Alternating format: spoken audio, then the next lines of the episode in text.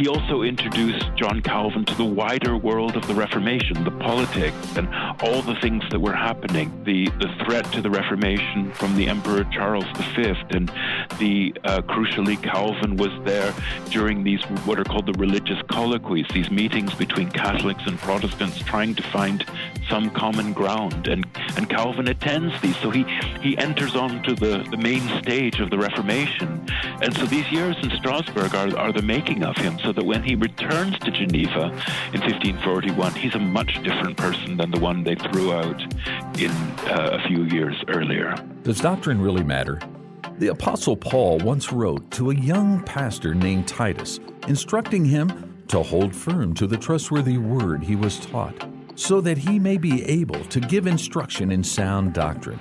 Welcome to Credo Podcast, where doctrine matters and theological ideas have consequences. Here's your host, Dr. Matthew Barrett, Executive Editor of Credo Magazine and Associate Professor of Christian Theology at Midwestern Seminary. Welcome to the Credo Podcast, where doctrine matters and theological ideas have consequences. I am Matthew Barrett, your host. Now, on the Credo Podcast, we often say that theological ideas do have consequences. And I think we see that maybe most of all when we're looking at history. History is so pivotal, so crucial, so essential uh, not only to the Christian faith, but to the ongoing implications of that faith for today. One of my favorite moments and really periods and eras of church history is certainly the 16th century and the Reformation in particular. Now, there are so many aspects of the Reformation we could talk about on this podcast, but one of them is Geneva. And of course, when we think of Geneva, we think of none other than a figure like John Calvin Of course, many of our listeners may be familiar with John Calvin already. Perhaps you've read some or all of his Institutes of the Christian Religion, or perhaps you've opened uh, one of his commentaries, perhaps his commentaries, his commentary on Romans, for example, or maybe on some of the Old Testament books of the Bible as you've prepared for preaching. But whatever book you've read, have you ever thought about Calvin's life and Specifically, what were some of the events, some of the relationships, some of the friendships, even some of those enemies that he encountered? And what were what was actually the context in which this work, the Institutes of the Christian Religion, which we now uh, consider in, in, such a famous, uh, monumental manner, how did this actually take place in the first place? What inspired Calvin to write these institutes? And what was some of the context around which they were written and even considered controversial for his time. You know, it's hard to think of anyone better to come on the Credo podcast to talk about Calvin and his institutes than Bruce Gordon. He is the Titus Street Professor of Ecclesiastical History at Yale Divinity School, and he's written a number of books, uh, really as an expert on Calvin. Uh, he's written, for example, a book with Princeton uh, back in 2016 called John Calvin's Institutes of the Christian Religion, where he not only looks at the development, really the genesis of Calvin's institutes, but even their reception from the 16th century to the modern day. Of course, Bruce Gordon is known to many by his uh, really significant biography of John Calvin with Yale University Press uh, published back in 2009, a biography that not only looks at some of Calvin's theology, but really gets into the weeds of the reformer's life, his controversies, and even his contribution. It's so, it's so great to have Bruce Gordon on the Credo podcast now because he is actually coming out with a couple of other volumes this year. Uh, I have to mention uh, two of them. Uh, with Oxford, he is uh, releasing the Oxford Handbook of Calvin and Calvinism. And he also has written uh, another biography, uh, this time of Zwingli himself, the subtitle God's Armed Prophet, and again with Yale University Press. So excited, so eager to get my hands on this one as he transitions not only from Geneva, but to the broader Swiss Reformation. Bruce, so great to have you on the Credo podcast. Thank you, Matthew. I'm delighted to be here. I'm so happy to be able to join you. I think that many of our listeners at some point, uh, maybe it was when they were a student, or perhaps they still are a student, and uh, their theology or their history professor is having them read through a portion of Calvin's Institutes. But regardless, I think most of our listeners at some point uh, have really dived uh, deep into part or all of Calvin's Institutes. And of course, you have written so much, uh, not just about Calvin's Institutes, but about really their reception in the centuries after the 16th century. Uh, what what I'd like to do in the, the short time we have is actually take a step back uh, before we jump into that conversation and talk about really the beginning of John Calvin, especially uh, maybe our listeners are familiar with someone like a Martin Bucer and uh, the ways that he so influenced Calvin uh, so early on as Calvin is is really thinking through his theology and starting to to develop it. So let's start there. Let's go back to the 1530s, and can you mm-hmm. introduce us to really this this younger Calvin of the 1530s, and and and maybe you can put your finger for a minute on uh, some of his really maybe painful experience when he's mm-hmm. kicked out of Geneva and mm-hmm. spends mm-hmm. time uh, with uh, others, but but in particular Martin Bucer. Yes. Uh, Calvin's life is, is is one in which, in some ways, we know quite a lot about, and in other ways, very little about. And his younger years, we know he came from uh, Picardy, that uh, that he that he grew up speaking that language, the French, for which he's so famous, was actually a, more or less a second language for him. Uh, he studied in Paris. But we only have bits and pieces of his life in those early years. We know that he became involved with the uh, circle of reformers in the city, um, that he connected with some quite uh, senior people and was involved in a number of incidents, uh, most famously a lecture given by the rector of the university, Nicholas Cop, which many people think that Calvin perhaps had written himself, which defended the evangelical ideas. Uh, Calvin uh, had a, a, circle of friends in, in Paris and in the south of France that he, many of whom, although they stayed Catholic, he kept uh, long years later and continued to be in correspondence correspondence with. He fled at, at a certain point during the, the affair of the placards when these uh, statements of evangelical faith were nailed up around the city, including famously on the bedroom door of the king. Uh, Calvin, uh, the persecution began. Calvin fled. He went to the south of France. We don't know exactly what he did there. He made his way uh, eventually to Basel, the Swiss city of Basel on the Rhine. We know that he had some sort of uh, conversion experience, but we don't know exactly what it was, and we don't really know quite what he converted to. It, it seems to have been a kind of humanist, uh, Bible centered faith but it, it, would be hard to call it Protestantism because we don't know exactly. He doesn't describe it in any uh, detail other than to say that there was a sort of inward movement to the gospel. He's in Basel. He's he doesn't speak the language. He never learned to speak uh, German. He spoke French, and with learned people, he spoke Latin. Uh, of course, it's the city of the great humanist Erasmus. Uh, and Calvin was an ambitious person. He had studied law. He didn't have a theology degree. He didn't study Theology University. He studied law amongst some of the greatest teachers of law in France. But he was a lawyer, he was ambitious, he wanted to be a humanist author. He had already edited a text of the Roman author Seneca. Uh, he wanted to be like Erasmus, this, this famous person. And um, he goes to the city of Basel and he hopes that that's going uh, to happen. But he's also had this experience of persecution in his native land and the way in which those who supported the evangelical movement, by which we mean those who supported gospel preaching and the centrality of the Bible, were being uh, put under a great deal of pressure. And when he goes, he writes this this small book, which is the first version of the Institutes. He writes that in 1536, and he dedicates it to the King of France, Francis I, who, of course, never saw this. But you know, Calvin at this point was a, was a nobody, uh, an aspiring author who writes this work. But his in his dedication, he says why he, he does this. He wants to defend his co religionists in his native land, and he wants to make the case that this evangelical faith is not a threat. They are not, it's not sedition. And so he's already thinking about his homeland, although he's living in the Swiss city of Basel. The famous story is that he returns to France. He does so on a couple of occasions um, uh, to sort out his the affairs of his of his late father. He's returning back to Basel, but because of war, he has to make his way through Geneva. There, he has the famous encounter with Guillaume Farel, who will remain uh, a friend to the end of his his life.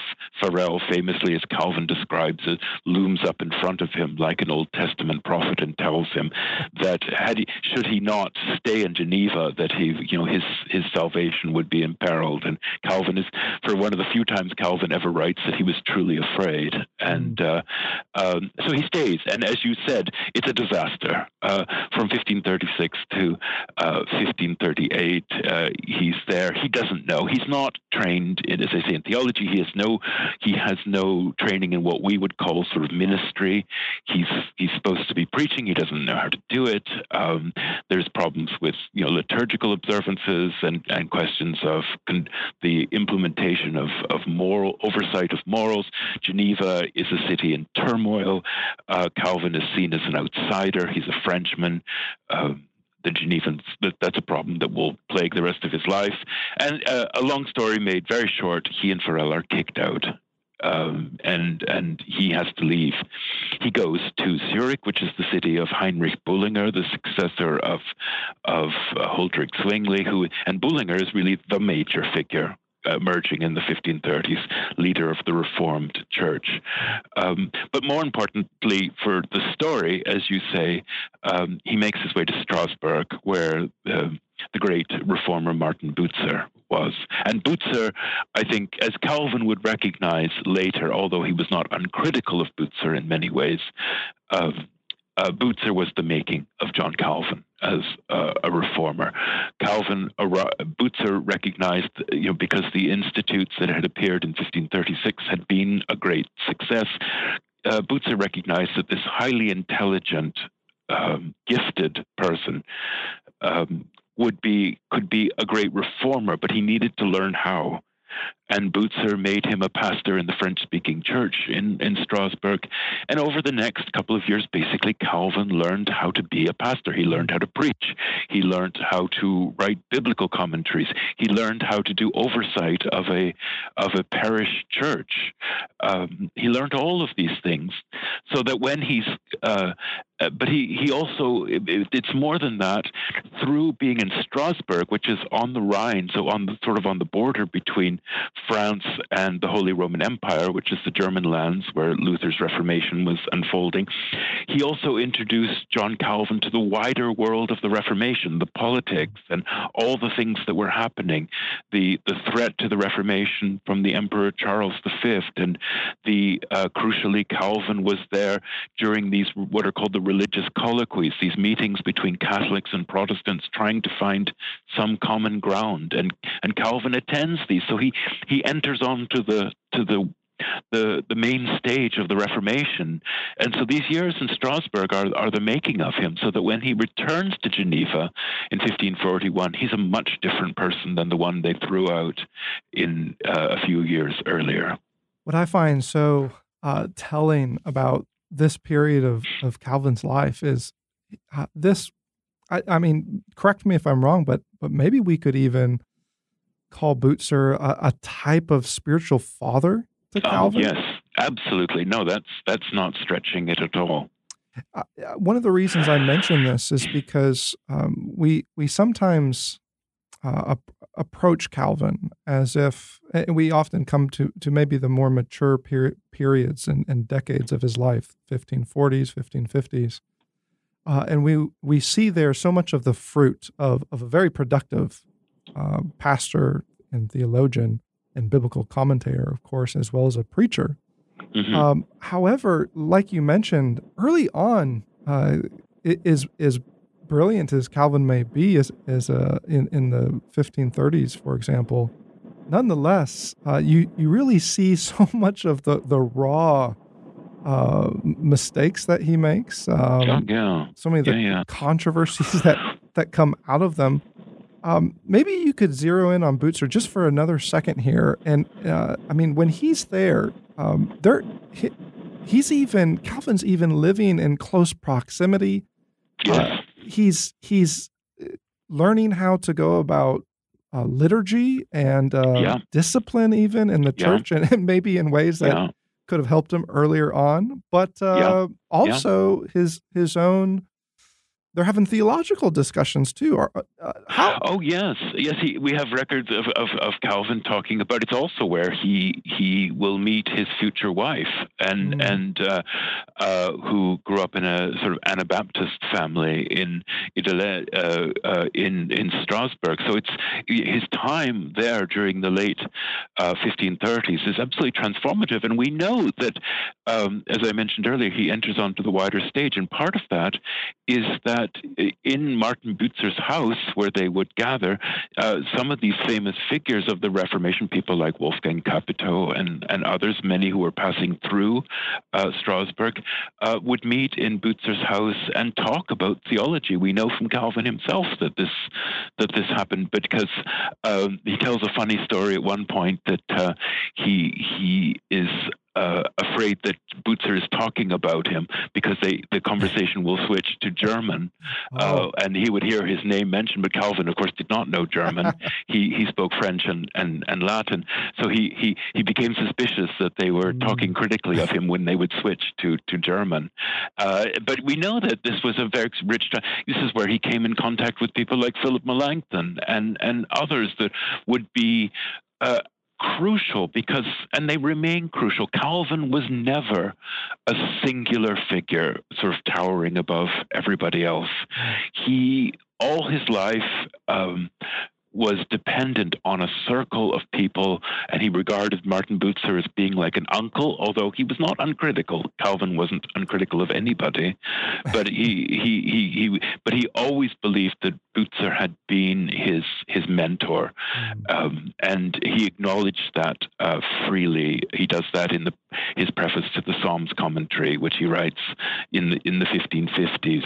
Uh, so that and and he he says that that Bucer's commentary on the Psalms remains for him the greatest you know work of, mm. of that uh, uh, on that book. He praises it to, and and speaks of its transformative effect on him.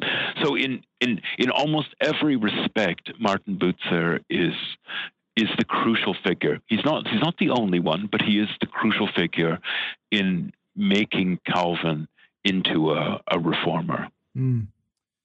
Now, I'd love to continue that line of thought, but but maybe we should um, take a, a, little bit of a, a tangent here because uh, is it not also in Strasbourg where uh, Calvin is not only uh, indebted to to Bucer in so many ways, but he also has an opportunity to uh, rub shoulders, if we could say that, with some of these Strasbourg Anabaptists he does. And this is going to be informative as well. I mean, we're we're as we're transitioning in Calvin's life um, to the 1540s, for example, and he starts to work on later editions of his institutes. Um, and you mentioned a minute ago, even um, his great and ongoing, continual concern to defend uh, the Reformation with um, in the context of, of France, even though he's not there, uh, that yeah. too has has um, significant implications as he's trying to help uh, the French differentiate between okay, what is true Reformation in, in Calvin's yeah. eyes and, and what is more yeah. radical. How does all of this play into from from Bucer to some of these Strasbourg Anabaptists to to the French context? How mm-hmm. does all of this play into some of his um, additions or uh, modifications of his institutes as yeah. we turn to the late 1530s and 1540s? Yeah, it, well, it plays an enormous role in this. One of the things that we need to be mindful of the Institutes is a remarkable book in the 16th century, and it's a remarkable book in the within the context of the Protestant Reformation. Because no other major doctrinal work is so heavily revised through one edition after another. The book constantly is in a state of change right through to the version that we are most familiar with, which is in 1559, the Latin version of 1559, which is Calvin's last Latin. There's one more French edition.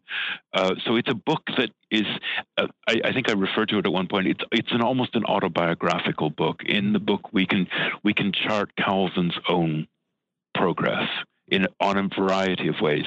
His intellectual progress, because it um, each edition, which always becomes longer, reflects what he's been reading. Uh, we can we can we can date. You know, he reads his way through the church fathers. He reads his way through the scholastic writers of the Middle Ages.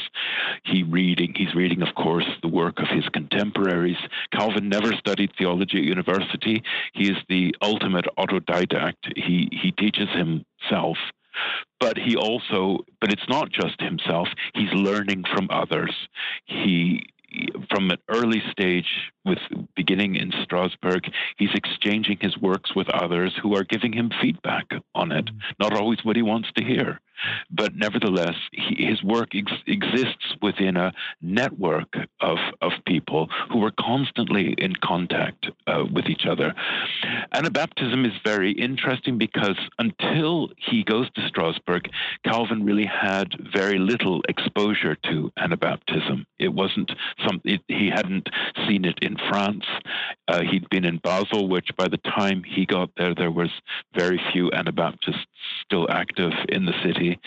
Uh, but he gets to Strasbourg, and some of the Strasbourg uh, reformers, people like Wolfgang Capito, um, had been at points very sympathetic towards the uh, Anabaptists and took a less hostile view than we find in, in other places. So there was um, this was he, he, arrived in Strasbourg where there was a major debate about Anabaptists and a very active community of very prominent people. So that was really Calvin's initiation into this. But he also arrives in in Strasbourg not very long uh, after the the great uh, moment of the, the most the most extraordinarily dramatic moment perhaps of the Reformation, which was the Anabaptist kingdom at the city of Munster, which was further north from, from Strasbourg, this absolutely cataclysmic event, which had uh, resulted in, in chaos, the de- declaration of, a, of an Anabaptist king, um, and then the uh, horrible slaughter as the, the, the, city was besieged and, and ransacked by both Catholic and Protestant troops.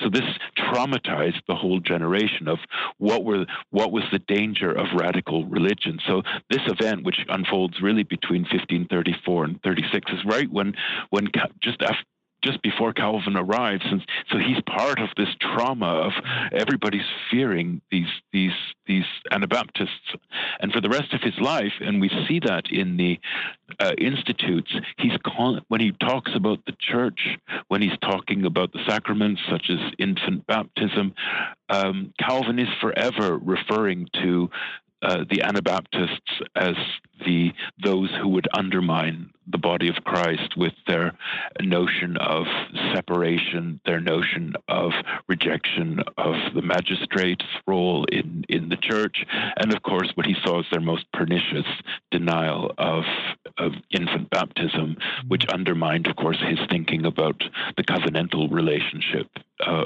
of of the church. So yes, I mean the Anabaptists are a kind of ghost that hangs over the whole, the all the revisions of the institutes because for Calvin they are an image of how this could go terribly wrong and what what that would look like if if the true polity was not uh, defended.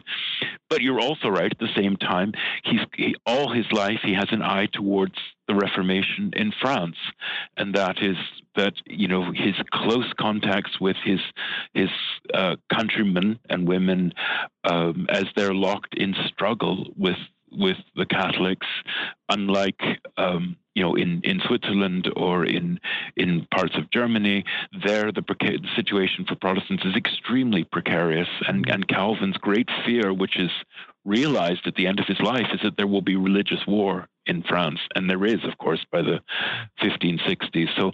Um, much of what Calvin does is is geared towards bringing the Reformation uh, to France.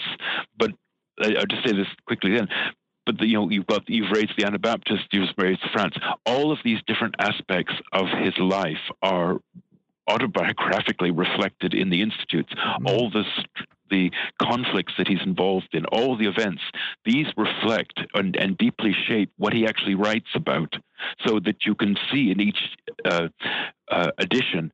You can you can kind of work out what was it that was occupying his mind at the time, because these issues are suddenly uh, treated at greater length because he's thinking about anti-Trinitarians. He's thinking about, about, you know, Andreas Osiander on what he sees as imputed righteousness of Christ as a as a great error. So all these things, or Servetus. Um, I'm sure we'll mention at some point, but uh, uh, all these things are are these real life events make their way into the institutes this is such a, a, helpful way of approaching the institutes because um, oftentimes, maybe innocently enough, uh, people can assume that um, the institutes they hold in their hand today, which I'm guessing uh, may be, say, the the last edition of 1559. Yeah, the last Latin. Yeah, the last Latin of 1559. Yeah. Yeah, oftentimes, uh, so, sometimes uh, people can assume, well, the, Calvin just had it all together.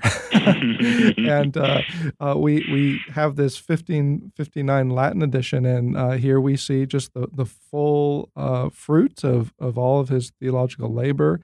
But uh, as you've been mentioning, actually, if we, we trace through the decades 1530s, 40s, and 50s, um, so much of his own interactions, um, both with friends and enemies, uh, we actually discover no, there's there's a bit of development. Uh, Calvin himself is learning, and and he's adding, and uh, at times even um, trying to address uh, so many of the new new threats he perceives. Mm-hmm. Now, this is of course occurring uh, in his own social context, but um, we could also mention uh, that it's occurring theologically. Um, so, on the one hand, there's I, think there's probably some truth to, uh, especially when we c- compare Calvin to others, that uh, to, to, saying, well, uh, Calvin does have a, a strong. Um, there, there seems to be a lot of continuity, a strong a pattern of continuity throughout the institutes from 1530s to 1550s. And yet, at the same time, though, uh, we, we probably need to add that, well, uh, but there's also development. I mean, when he's writing these institutes early on, they're it's it's small. It's not these these large uh, volumes that we have today. It's it's actually mm-hmm. quite small. Mm-hmm. And then uh, with with each edition, um, sometimes uh, sections are elaborated on. Mm-hmm. Um, mm-hmm. sometimes new sections are added. Mm-hmm. Sometimes mm-hmm. small or big things are changed. Uh, I mean, we could there's so many examples, but um, in your mind, um, for the sake of our listeners, is they're they're trying to to wrestle with okay, what what are some of the the bigger changes? Um, could you put your finger, or maybe just one or two, as, as sort of examples uh, of of some of the development that's taking place in his theology? Sure. Um, I mean, I think it's fair to say that Calvin rarely changed his mind uh, on, you know, that we, we, if you look at the various editions of the Institutes, you, you don't look at something from the 1540s and think, oh, he's saying the opposite of what he was saying 10 years earlier. That, that's not the case. It's much more of a, a, a situation of, of evolution. And you know, Calvin, you know, it's perhaps helpful for us to remind ourselves what, what he saw the institutes as being. Calvin didn't really like the word theology. Uh, very much because he associated that with the medieval theological faculties. And he preferred the word doctrine, doctrina, and, and because he saw what he saw, but I might just use the term theology for, for sort of um, is a more handy thing. But what he saw doctrine is as being as is the realization of the the of the word in the world, the interpretation of of scripture, the the fullness of revelation. For Calvin, doctrine is about what God has revealed to us, and that what God has revealed is sufficient what God has chosen not to reveal to us, we don't need to know. And that's why he's you don't find in his institutes the sort of reflection on God's, you know, whether intellect or will or primary. You don't there's lots of medieval background in his, his thinking, but he's he, he begins with what we can know. And that's what he sees the institutes as being. It's a interpretation of what we can know in terms of doctrine. And what he sought to do was to give that explanation of doctrine the right order, the right structure. And that's what he's doing through all these uh, revisions of the institutes. He's trying to find the right order, um, the, the idea that doctrine is actually embedded in creation, it's part of God's order of creation and therefore it's important for calvin to find that you that you find the, you know what we might call the right structure of doctrine. So beginning as he does with the knowledge of God, taking us through the four books of the institutes, and he says in 1559, "I think I've got it right as far as I as I can." And for him, as for for many, that structure of doctrine or theology is found in Paul's letter to the Romans, which he, as many did, regarded as the theological core of the New Testament. So what he's trying to find is that that order of theology, which or doctrine, which is in Romans, and he wants to write a book which is for his age, which will explain doctrine in its biblical uh, foundations. So that's what he's he's trying to do, and and through the the decades of the of the institutes, as I said before, these it the sections, and you can see they grow, many of them grow exponentially as Calvin is involved in debates with Anabaptists, as I say, with Trinitarians, or with Lutherans over the doctrine of justification, or, of course, the, the great division within the Protestantism, uh, particularly the Lord's Supper, uh, the whole notion of, you know, what, how can we speak about um, real presence in, in the sacrament, uh, uh the the nature of the church. So, I mean, and of course, famously, um, the doctrine of predestination, which he at, at, a certain point moves, which he, he says is is closely connected to the doctrine of providence, but then he moves uh, the doctrine, his discussion of, of predestination, into book three. There's a lot of different thinking about why he does this. He seems to separate providence and predestination that part of that um, is, of course, during the 1540s uh, and 1550s, he's attacked ferociously for his idea of double predestination. And that attack comes not only from those who oppose his notion of a kind of arbitrary God who seems to randomly choose who is going to be saved and who is not going to be saved. But it's also coming from considerable disquiet within the Reformed church, people like Heinrich Bullinger in Zurich, who, who are very uncomfortable with the language of double predestination. They prefer to have some sort of language of to speak of election, but rather not to speak about God's uh, damnation. So he's that debate, which is he's embroiled in, of course, famously with the uh, execution of Michael Servetus in 1553, predestination becomes uh, a part of the institutes, which you know grows during these controversies. Calvin originally in the Institutes had very little to say about the doctrine of the Trinity, not because he wasn't Trinitarian, but he didn't feel it was necessary to say very much about it. Well, by the later part of the 1550s, when he, he discovers that in Geneva there are anti Trinitarians, many of them amongst the Italian exile community, suddenly the doctrine of the Trinity acquires great deal more emphasis in the institutes. He um, uh, originally doesn't have a great deal to say about the doctrine of justification. I think in many ways he kind of takes over Luther's position on this. So he doesn't write a great deal about justification. Well, again, in the 1550s, he gets embroiled with a debate with um, a very controversial Lutheran named uh, Osiander, Andreas Osiander, and suddenly we find Calvin writing at much greater length in, in the Institutes on the doctrine of justification, and therein he explicitly refutes quotes Osiander by name at considerable length. So, I mean, the, the Trinity, predestination, justification, but also in Book Four of the Institutes, which is um, you know very much about the institutional form of of the church, that grows. Uh, exponentially when because of you know Calvin's years of actually running a church mm-hmm. um, and and his experience uh, of that. So so you know you can point to a, ver- a range of theological questions that if you trace them through the institutes. Um, no, it's not in terms that he, as I say, contradicts himself, but they are more thoroughly treated as he goes along, and you can connect them with uh, concerns, debates, controversies that he's involved in, and he feels he needs to answer on those points, and he develops them at greater length.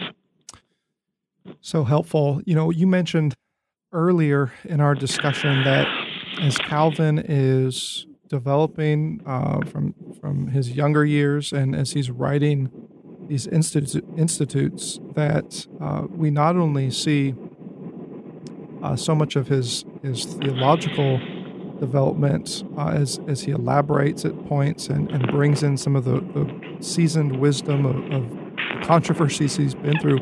But we also see Calvin develop in terms of his, um, maybe we could call it a, a, a more well rounded scholarly mind. Uh, what do I mm-hmm. mean? Well, um, sometimes when when people think about Calvin and his institutes, they think oh, this is just Calvin and the Bible. Mm-hmm. And uh, though, on the one hand, Calvin certainly, uh, anyone who's read his Institutes knows that um, the scriptures, uh, goodness, they are pervasive um, mm-hmm. from, from beginning to end. At the same mm-hmm. time, though, uh, if that's all we said, we might overlook so much of what Calvin becomes. Uh, for example, and there, there's many examples we could point to, but um, I can't help but think of, um, well, a number of scholars, including yourself, um, have, have made this point of figures like uh, Heiko Oberman or David Steinmetz, and, and mm-hmm. you, of course,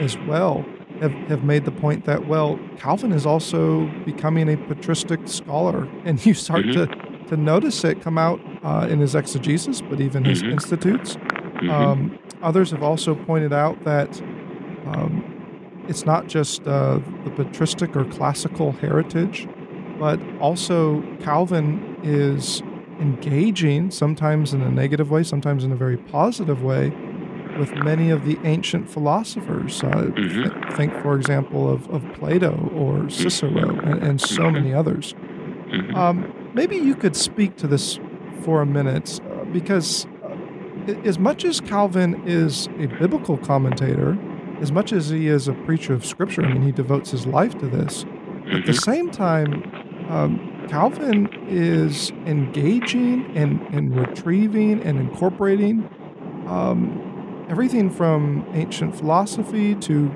some of the classical Christian voices of the past. Mm-hmm. Absolutely. Calvin uh, was a humanist. He, uh, in many ways, he was a humanist in the tradition of uh, Erasmus, the great scholar of the Dutch scholar who was in Basel and in the Low Countries, who was the inspiration for so many of the Reformation, although, of course, he, he remains within the Roman Catholic uh, Church. But Erasmus's view that basically antiquity and Christianity were fully rec- uh, reconcilable in that antiquity, the wisdom of antiquity finds its fulfillment in Christianity. Now, um, you, you know, you mentioned Zwingli. Zwingli was directly connected with Erasmus. He took the extreme view that he expected to find some of the virtuous uh, classical writers in, in heaven, which outraged a number of people. Calvin does not say that. But what he, he does believe is that a classical education, an education in the Greek and Latin philosophy, literature, uh, medicine, history, was an essential part of a Christian education. And that so that when he sets up his Geneva Academy towards the end of his life in 1559, before people enter into the study of ministry, they are given a classical education. They learn they learn very good Latin. They study Greek. They will also later study Hebrew, so the recovery of languages. But Calvin himself uh, tells us that he reread Cicero every year. He, he, he, his first work was a commentary on Seneca. His Institutes is full of allusions to the classical literature and philosophy. Uh, we don't know. There's often debated about, you know, how much his, he read Plato, but we certainly know that the influence of Plato on on Calvin. He uses images of the sun. He uses images of the cave. He uses uh, Plato's um, uh, image of of the body as the as the as the sort of prison of the soul. Um, there's plenty of allusions running through Calvin to classical literature, classical philosophy, classical history. He believed that, and and of course he was a, a lawyer. Calvin believed that Roman law was the greatest creation of the ancient world. He revered Roman law. And you know, he was a lawyer. He in Geneva he wrote many of the laws. He rewrote the the Constitution.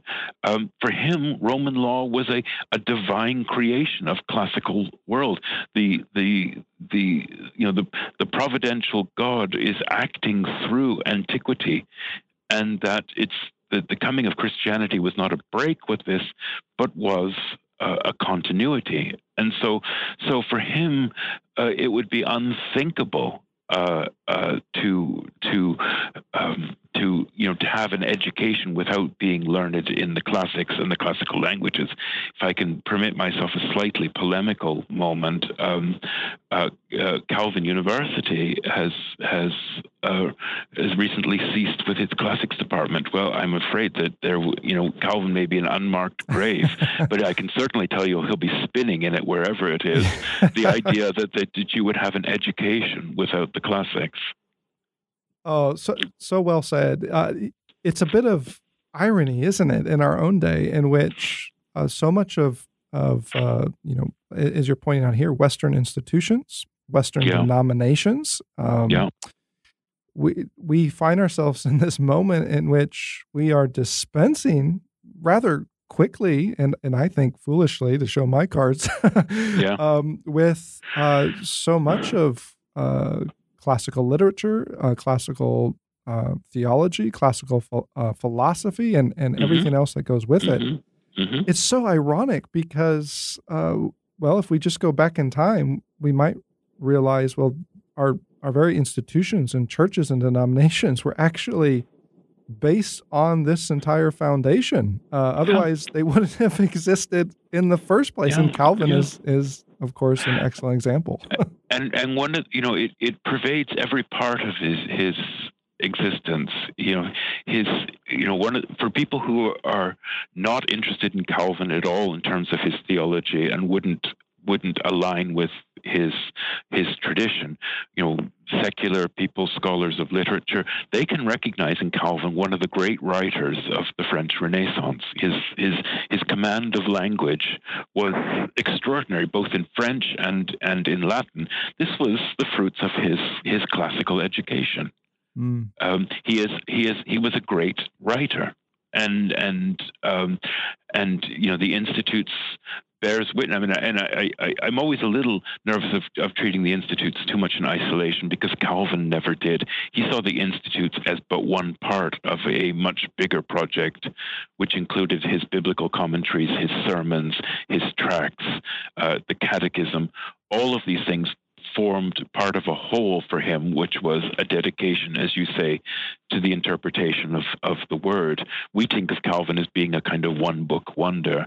Um, he never saw himself like that. Uh, he would he believed the Institute should be read together with his biblical commentaries. But nevertheless, you know, he he he saw this as he prided himself as being an author and and and and a great stylist and a man who was steeped in the in the wisdom of antiquity. Bruce, you have been uh, so helpful here, uh, showing us uh, the big picture in which Calvin's institutes come to life, as well as taking us into some of the weeds. Um, I think that last comment you made is is uh, so informative uh, because uh, if, if you know we were to bring Calvin himself up from the grave and and sit him down at the table with us, I think you're right. I think he he would see his institutes as as an important contribution, surely, uh, but but one among really a nexus of uh, goodness, his preaching, his commentaries, his catechisms, which are, are mm-hmm. oftentimes overlooked, uh, the mm-hmm. catechisms and confessions he was involved with and wrote for the church. Now, mm-hmm. I, I, have to, to give you an opportunity here because um, we're having this uh, conversation and, and towards the end of 2021 and uh, we're talking about Calvin, but but you actually have written, and it's coming out. I think it's out now. Uh, also, a biography on Zwingli, uh, God's mm-hmm. armed prophet, as you call him. This is with mm-hmm. Yale University Press. Um, maybe uh, some of our listeners, uh, I, I, imagine uh, they're they're going to want to to grab onto this book as well. But maybe you could give them um, a bit of an incentive here uh, as, as we turn uh, from Calvin to Zwingli. It's not as if we have sort of left uh, one world um, to embrace another, though there, that may be true in some sense. But but given the 16th century, I mean, when, even when we talk about Calvin, right, uh, so much of his own making goes back to the Swiss. Yeah, um, oh, absolutely. Um, and though one of Calvin's least favorite subjects was Huldrych Zwingli, yes. he avoided talking about him at almost every uh, possibility because Zwingli was so controversial because of the great, uh, uh, well, extremely hostile divide between Zwingli and Luther. And Cal, one of the things Calvin saw himself as doing is being the person, a sort of outsider from France who could knit together the, the Protestant parties, and he blamed Zwingli for part of that division. But I, uh, you know, very briefly, I mean, Zwingli is the founder of the Reformed tradition. You know, he's there in the in the 1520s. Calvin doesn't, you know, show up until the mid 1530s. So 15 years earlier, you know, Zwingli is creating what will become the Reformed tradition.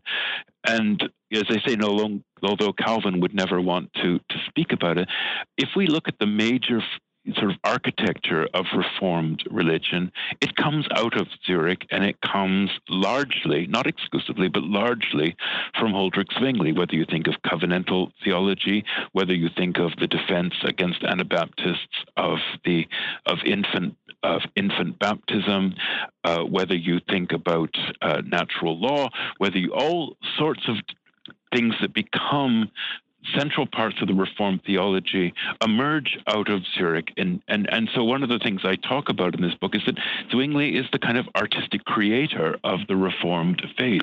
He was a poet, he was a great musician, um, he, he, he is a great creative mind.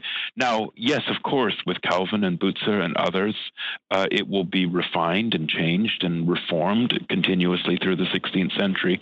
But if we're looking for the origins of it, it's, it's, it's there in Zwingli, and and uh, uh, he dies suddenly on a battlefield, very controversial. That's why he's God's armed prophet. Um, in 1531, the age of 47, but he has really created this this movement. Calvin is the next generation. Now he will he will do amazing things with it, but the foundation is there and and so Calvin is not the creator of the Reformed tradition. It's Zwingli and uh, his his contemporaries. And so that's what interested me in doing this book is is sort of going back to the origins. Zwingli creates in a in a way a form of Christianity which becomes Reformed Christianity that that never really existed before. Mm. You know, there's no medieval model for this church. He's the one that envisaged what this liturgy is going to look like, what the sacraments are going to look like, what preaching the role of preaching in the church, and its, as I say, its doctrinal contours. These are these are what emerge in Zurich in in in, in the 1520s. Um, and I, I, don't want to claim everything for Zwingli. That would not be that would be historically and theologically uh, irresponsible. But if you're looking for where does this come from, you have to look at Zwingli. Mm. When we are discussing someone like Calvin, uh, like you just said, w- we have to remember this, right? Because uh, Calvin, there's good reason why, not just chronologically, but even in terms of his own development, Calvin is a is a we could say a second generation yes uh, reformer, and uh, so that that should like like your own journey here, uh, writing on Calvin, but then going back to Zwingli and writing a biography on Zwingli, that should push us even to say, okay, well, where where are the origins here, and uh, where does the, what we today call this you know Reformed tradition or Reformed Christianity? How does this sprout out of the soil? Uh, yes, and I, I, love the the subtitle there because um, just in my own studies of Zwingli, this is really one of the striking um, striking things about Zwingli, and, and so much of his um, his program is it does have this a, a, bit of an edge to it, if we could oh, say that. Oh, yeah. Um, uh, in, in, which he is, in some ways, pioneering some through some pretty tall grass uh, that Calvin is is really going to be able to enjoy to navigate. Uh, it's a bit of irony that Calvin uh, and Zwingli are going to so disagree on, on, so many facets, or even just the mood of the of the Reformation that that Calvin wants to go about. Yes. But would you? Am I right in thinking that when we talk about Zwingli, though, we have to understand that what you know you mentioned uh, even his covenant theology, but but even in terms of his understanding of politics, I mean, he here he is dying on the battlefield. Um. I mean, this is uh, in, in one sense similar, but in some sense very different from other reformers like like say Luther, for example. Yeah, absolutely. I mean, Zwingli is a man of enormous optimism. he he believes that that if people are just exposed to the word, they will be converted. Mm. And what he saw happening in his own land is that the Catholic parts of, of Switzerland were keeping the people from the Word of God. And so at that point, um, he was persuaded that it fell to you know God's chosen to to liberate them. And and so it creates an extremely uncomfortable relationship between religious and political authority. And and that's why you know Zwingli is so controversial. He believes that it is the role of the political rulers to intervene directly in for the sake of religion and you know Luther never had that sort of perspective, he always was much more suspicious of the of the role of political authority and and the church. Zwingli believed that he, that um, the state. Uh, it's not a theocracy, as often people will say. That's a misunderstanding. He does not. He himself never held any office in in the state. He did not. He did not. He did not determine the uh, political decisions of them, of the of of Zurich, but he was highly persuasive, and he believed that it was the role of the magistrates to bring the Reformation to well, you know what we would call in a kind of coercive way, and that's why he was so con- controversial. And when he dies in battle, uh, even some of his contemporaries, such as Martin Bucer, with whom you began, who Zwingli knew well, um, was very worried that Zwingli had made a terrible mistake, a miscalculation. Mm. Uh, by by so intertwining uh, twining um, politics and the gospel.